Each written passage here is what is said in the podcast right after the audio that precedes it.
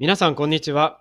今週もスマートポイントトラベラーズ SPT ポッドキャストをお聞きくださりありがとうございます。SPT ポッドキャストナビゲーターのアレックスです。それでは今週もリックさんと一緒にお届けしていきたいと思います。リックさん、よろしくお願いします。はい、よろしくお願いします。さて、今回のテーマですが、えー今までちょっといろいろ銀行の、えークレジットカード申請のルールとか、まあフレキシブルポイントの使い方みたいなのをちょっとや何週間かけてやってきたんですけど、えー今回はですね、このマイルポイントは他の人にトランスファーができるのかというテーマでちょっと、えー話をしていきたいと思います。これあのどんどんあの貯めていくとあ特にあれですよね夫婦とかで貯めている場合この、まあ、その夫婦同士でトランスファーしたりまたあのお友達にこうトランスファーして使ってもらうとか、まあ、そういうことができるのかっていうあの質問に当たるかと思うんで質問が出て疑問が出てくると思うんですけど、まあ、こういうことができるのかどうかということを少しエアラインとかホテル、あと銀行のフレキシブルポイント、このあたりに絞って、えー話を聞いていきたいと思うんですけども、じゃあ、リクさん、まずこのエアラインのマイル、貯めたマイルについて、これってあの他の人にトランスファー、というか譲渡とか、まあそういうことってできるんでしょうか？エアラインのマイルに関しては、まあ、あの、自分が持ってるマイルを他の人に渡すみたいなことは、まあ、できるはできるんですけども、あの、費用、費用がかかってしまうと。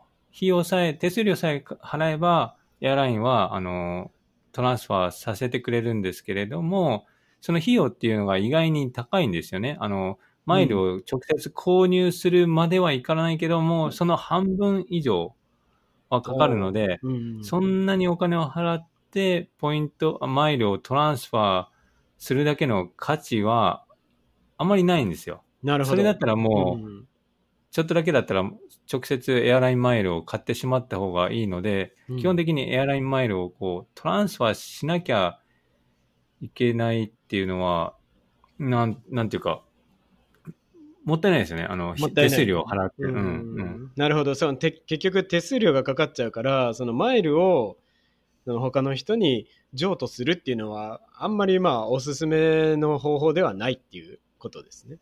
そうですね。多分。うんうんエアラインもそれ分かってるんですよね。あの、うんマイルって貯めるのがまあ難しくて、あうん期限があるやつもあるんで、はい。で期限以内に使ってくれ、ね、使えなかったやつはもう没収されるじゃないですか。それはエアラインにとってはまあ、利益になるわけですよね。はい。使われないから。だからまあ、そうねそういう、そういうこともあって、あの、エアラインマイルをトランスファーするには基本的に、えー手数料がかかる。ですけれども、それに例例外があって、えー ANA と JAL、ブリティッシュエアウェイズとジェットブルー、この4社かな？は、ファミリーアカウント、家族アカウントみたいのが作れて、はい。で、その家族アカウントを作ると、一緒に住んでいる人のマイルを、えー一緒にできると。なるほど。だからトランスファーし合えるっていうか、うんまあ、一つにできるんですよね。あの、はいはいはい個人単位じゃないですか、普通うんはエアラインのマイル。なるほどそ。れが家族単位になると。それはいいですね。その、その4社ですか？そうです。えーあの、多分もうちょっとあると思うんですけども、はい基本的に使うのは、うん。アメリカとか日本にいて使うのはそれかな？ANA、JAL、ブリティッシュエアウェイズ。ブリティッシュとジェットブルーでしたっけ、ジェットブルー。うん。はい。その4つぐらいは、まあ、あの、大体シェアして、家族間で、えー家族まあ、家族とかおお友達とかにも、あ、でもそれはファミリーアカウントだから家族間ってことですかね。か一応家族ですね。ファあの友達には、友達には多分できないですね。友達に無料でトランスファーできるエアラインマイルはないと思います。基本的にないですよね。はい。逆にじゃあ、その自分のマイルを使って、他の人、あの、マイル自体を上げるっていうことはできないけど、他の人のために自分のマイルを使って特典航空券を買って、それをプレゼントするっていうことはできるんですよね。それはできます。はい。それはできるっていうことですね。だからまあ、マイルをもし上げたいなって思ったら、逆にその、かえーまあ、自分のマイル使って特典航空券を他の人のそのお友達のために取ってあげると。その方が賢い使い方だよっていうそうですね。そその場合はね、手数料かかんないですもんね。んそうですね。その場合は手数料がかからない。そう。ただ、各エアラインで、その、制限ってあるんですか？その、買って、あーえっと、特典航空券を、えープレゼントしてあげるうん。制限ってありましたっけ？あ ANA とかあります？制限はないんですかあ、ANA に関しては家族メンバーじゃないといけないんですよね。家族メンバーが多登分、録し子供、親とか、お兄弟までまで兄弟、兄弟も多分大丈夫けど、いとことなると、ダメですよね。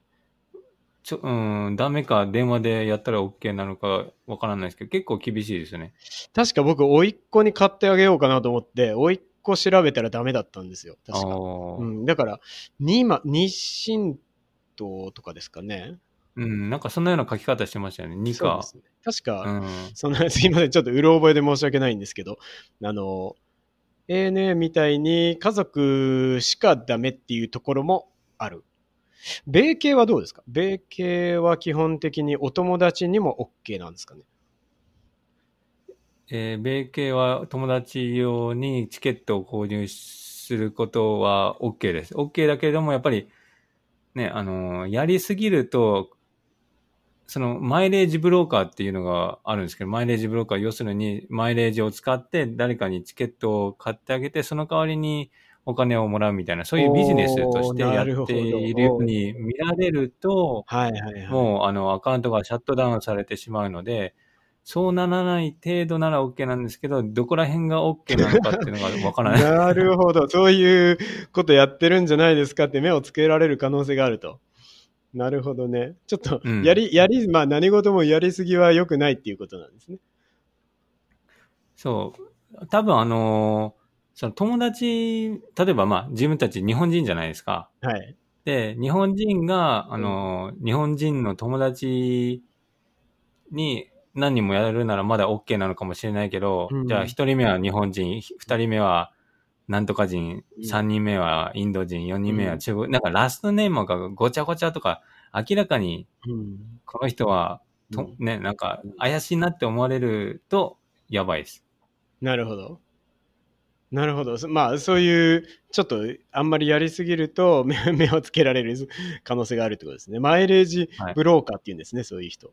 そうなんです。なるほど。はい、そういう、あの、知らなかったです、うんそのワードは。なんかね、多分今もあると思うんですよね。あうの、んマイレージを使うのでうん、ビジネスクラスとかファーストクラス安く取れるじゃないですか、マイルなんで。はいはいうんだけど、多分、2000ドルぐらいとかでチケットを売るんですよ。うんその人たちに。はい。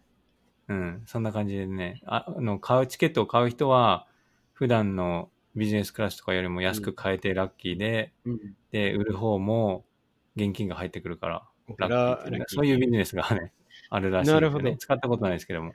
あれありますよね。なんかオンラインで ANA のマイルとかって基本的に買えないと思うんですけど、なんか売ってるウェブサイトとかありますよね。それがそれなんですかね。ブロ あ、ブロじゃあ、あのーカーみたい、ええーっとね、そう、マイルを売る人は、とは違う多分そと、とは違って、うんマイルを売らないで、マイルを使ってチケットを取ってあげて、あそのチケットの代わりに、ね、あの、お金をもらうみたいな。ああ、そっかそっか。それはチケットを取ってあげるんですね、その人。そう、そうなんですよ。んはい。マイルを売ってるあのサイトはちょっと違うわけですね。ちょっと違うんですよ。うんあれ、あれ何なんですかね？じゃあ、あの、マイル売ってる。ーありますよね。ヤフオクで売ってるじゃないですか。ヤフオクでもそうですし、なんかあの、英語のサイトとかでも ANA う前うなんか売ってたんですよね、普通に。これどうやって売ってるんだろうと思って、あれかなと思って、アメックスの MR ポイントを貯めうんて売ってんのかなとか思ったんですけどね。すいません、ちょっと脱それ脱線の、すいません、脱線ばっかりして。えーっと、じゃあ、基本的には、まあ、エアラインの、まあ、とこのトークテーマでいくと、他人に、他の人にトランスファーができるかというと、まあ、基本的にはできないというか、まあ、できるけど、手数料がかかりすぎるからおすすめではないという感じですね。はい。はいそうですね。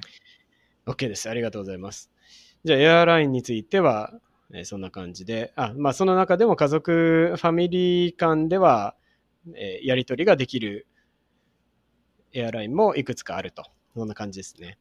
はい。各それぞれ調べてあの見る必要はあると思うんですけども、ぜひ、えー詳しく知りたい方はご自身で調べてみてください。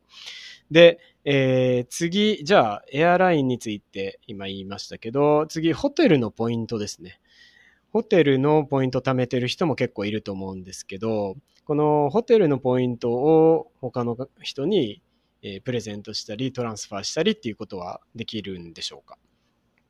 ホテルはね、あの、できるんですよね。結構、エエアラインとは、げあの、正反対のポジショニングで、うんホテルポイントっていうのは、あの、友達にもトランスファーできるし、まあもちろん家族でもトランスファーできるので、結構、で、無料でできるんですよね。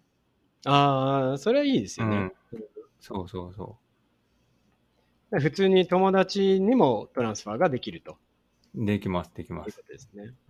うん、あの、えっと、まあ、大きいホテルチェーンとしては、ヒルトンとマリオット、ハイアット、IHG ってありますけど、それぞれど、なんか、やり方みたいなのってあります？ヒルトンは、僕一回うんハイアットだけやったことあるんですよ。うんハイアットは結構、まあまあめんどくさくて、なんかあの、紙のフォームになんか書き込んで、それをスキャンして E メールしないといけなかったりするんですえ、よ。それ何年前の話ですか？いや、あの、最近ですよ。今でもそうあ、。最近、うんあー今もそうなんですか？今もそうなんですよ。あそう。まあもちろん PDF ファイルなんで、あの、ーうん。編集ソフトがあればそれで書き込むことはできるんですけど、でもシグネチャーも、まあもちろんデジタルシグネチャーでもいいと思うんですけど、あの、シグネチャーも必要。で、なるほどそう。結構、結構、まあまあめんどくさいんですよね。うん、ちょっとアナログっていうかね。そう、アナログですね。結構。うん。ヒルあのトン、ハイアマリオット、あ、あごめんなさい。うんはハイアット、あの、もう一つ、確か30日に1回しかトランスファーできないんじゃないでしたっあ、そう言ってましたね。あの、1ヶ月になうん1回。け ?1 回、もらうのも1回、うん。どっちかでしたっけ？もらうか、あげるか、と基本的に30日に1回多分かそうですね。やりとりが1回っていう感じです。ちょっと厳しいんですよね。そうですね。そんなに頻繁に、だから、あの、やりとりができないと。うんで。えっと、ヒルトンとかマリオットは普通にあれですか？デジタルでできるんですか？ヒルトンはもうできますし、ま、ううん、ヒルトンはね、すぐポイントトランスファーすると、トランスファーした先に届きます。あ、すぐなんですね。はい、はい。い。普通にヒルトンのウェウェブサイトからできる感じですか？そうです。はい。おおそれは便利ですね。そう、なってほしいですよね、ハイアットも。うん。マリオットも同じですかね？マリオットもなんか電話しないといけないんでしたっけ？マリオットなんかやった記憶あるけれども、ハイアットほど多分面倒じゃないと思います。あ、本当です？確かなんかうんマリオットも電話しないといけなかったような気がするんですよね。あとい、あれでしたっけ ?1 年に10万ポイントまでとか、なんか確か1年10万ポイントまで。上限がありましたよね。はい。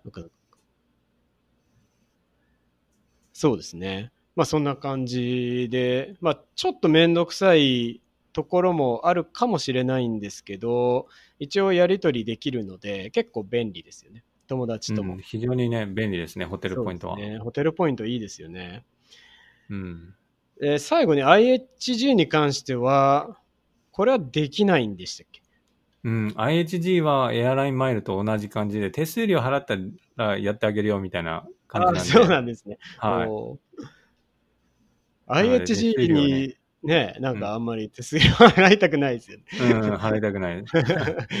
まあ、それだったらさっきの話に戻るけれども、その、はい自分のアカウントから、その、トランスファーしたい人用に、あの、しトランスファーしないで、あの、なんだ、特典宿泊、あの、宿泊を取ってあげて、後でね、こう現金もらうみたいな、ああ友達、であれば、そうですね。うん、うん IHG であればね。はいはいはい。でこの辺も、あ、他のじゃあ、えっ、と、ヒルトン、マリオット、ハヤットも、えっ、と、自分のポイントを使って、他の人のために予約するっていうのはできるんですか？できます。はい。できます。できます。ちなみにその予約してあげたやつに関して、えっと、ステータス、自分が持ってるダイヤモンドとかゴールドとか、そういうステータスって反映されるんですか？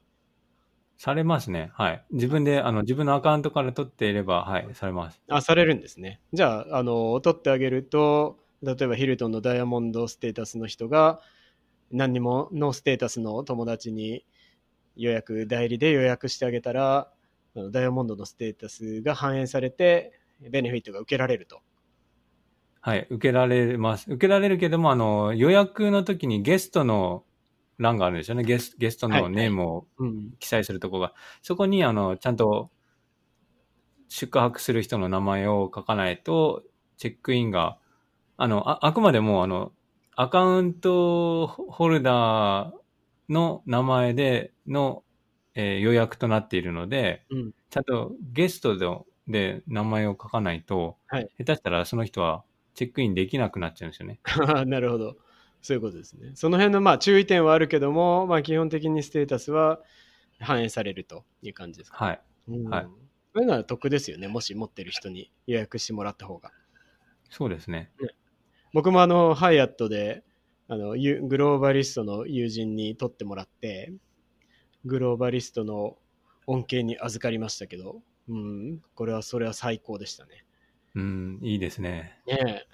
あの、パークハイアット東京で、おーまた泊まれる日がね、早く来てほしいですけど。ね確かに。え、いつ泊まれるようになるんでしょうね。うん、ねえ、早はいくね、早くワクチンを開発してほしい ですね。そうですね。なんか、あれですよね、最近停滞してますよね、ワクチンの話も。うん、いや、でもね、なんか、えい一覧で見れるとこがあるんですよ。あ、そのワクチン開発状況。ワクチンの開発の、そう、フェーズ1、2、3あって、はい今どこの段階にあるのかっていうのがあって、えっ、と、フェーズ2とかフェーズ3に、すフェーズ3に入りかけのが2つぐらいあんあんのかな？ああ、うん、まあ、これからでしょうね。あの、うん夏で。うん。そうですね。この配信される頃に、まあ、どうなってるかね、状況わかんないですけど。うん。はい。じゃあ、えっと、今、エアラインマイル、ホテルのポイントときたので、最後、フレキシブルポイント、銀行のフレキシブルポイント、主にまあチェイスとアメックス、シティバンク、まあ、この3つぐらい、えーちょっと絞って話していきたいと思うんですけど、この、えーチェイスのフレキシブルポイントを他の人にプレゼントっていうかトランスファーするっていうことはできるんでしょうか？チェイスは同じハウスホールドですよね。あの同じアドレスに住む人にであれば、ポイントはトランスファーできるけれども、違う、だ例えばね、うん。あの僕があの、アレックさんに10万ポイントあげるよっつっても、であトランスファーできないと思う。できないですよね。あの、同じハウスホールドじゃないんで。残念ですね。そうです残念ですよね。そうですか。あの、まあ、うんだから、ハウスホール、つまり、かまあ、家族、同じ家に住む家族であれば、トランスファーはできるっていうことですね。はい。はい。まとめることが、まあ、あの、だから、いな一つのアカウントにまとめたいなと思ったら、まあ、そうすることができると。できます。はい。なるほど。これに関しては、えーこのトランスファーは特にあのサファイア系のカードとかインクプリファードとか年会費がかかる、えーカードがなくてもトランスファーはできるんでしたっけ？えーそアカウント間のトランスファーは、いや、あでもね、あの、うちは、その、ポイントをトラン、エアラインとかにトランスファーできるクレジットカードを解約する直前にうん、夫婦間でトランスファーし合うし合うんですよ。ああ、なるほど、なるほど。でうんキャンセルした後にうんトランスファーしたことないので、なるほど。どうなるのかはわからないんですけども、なんかできそうな感じではあるけど、まあ念のため、その解約する前にど、もし動かしたいんだったら解約する前にやっといた方が無難ですかね。そうですね。ですねうん。うん、なるほど。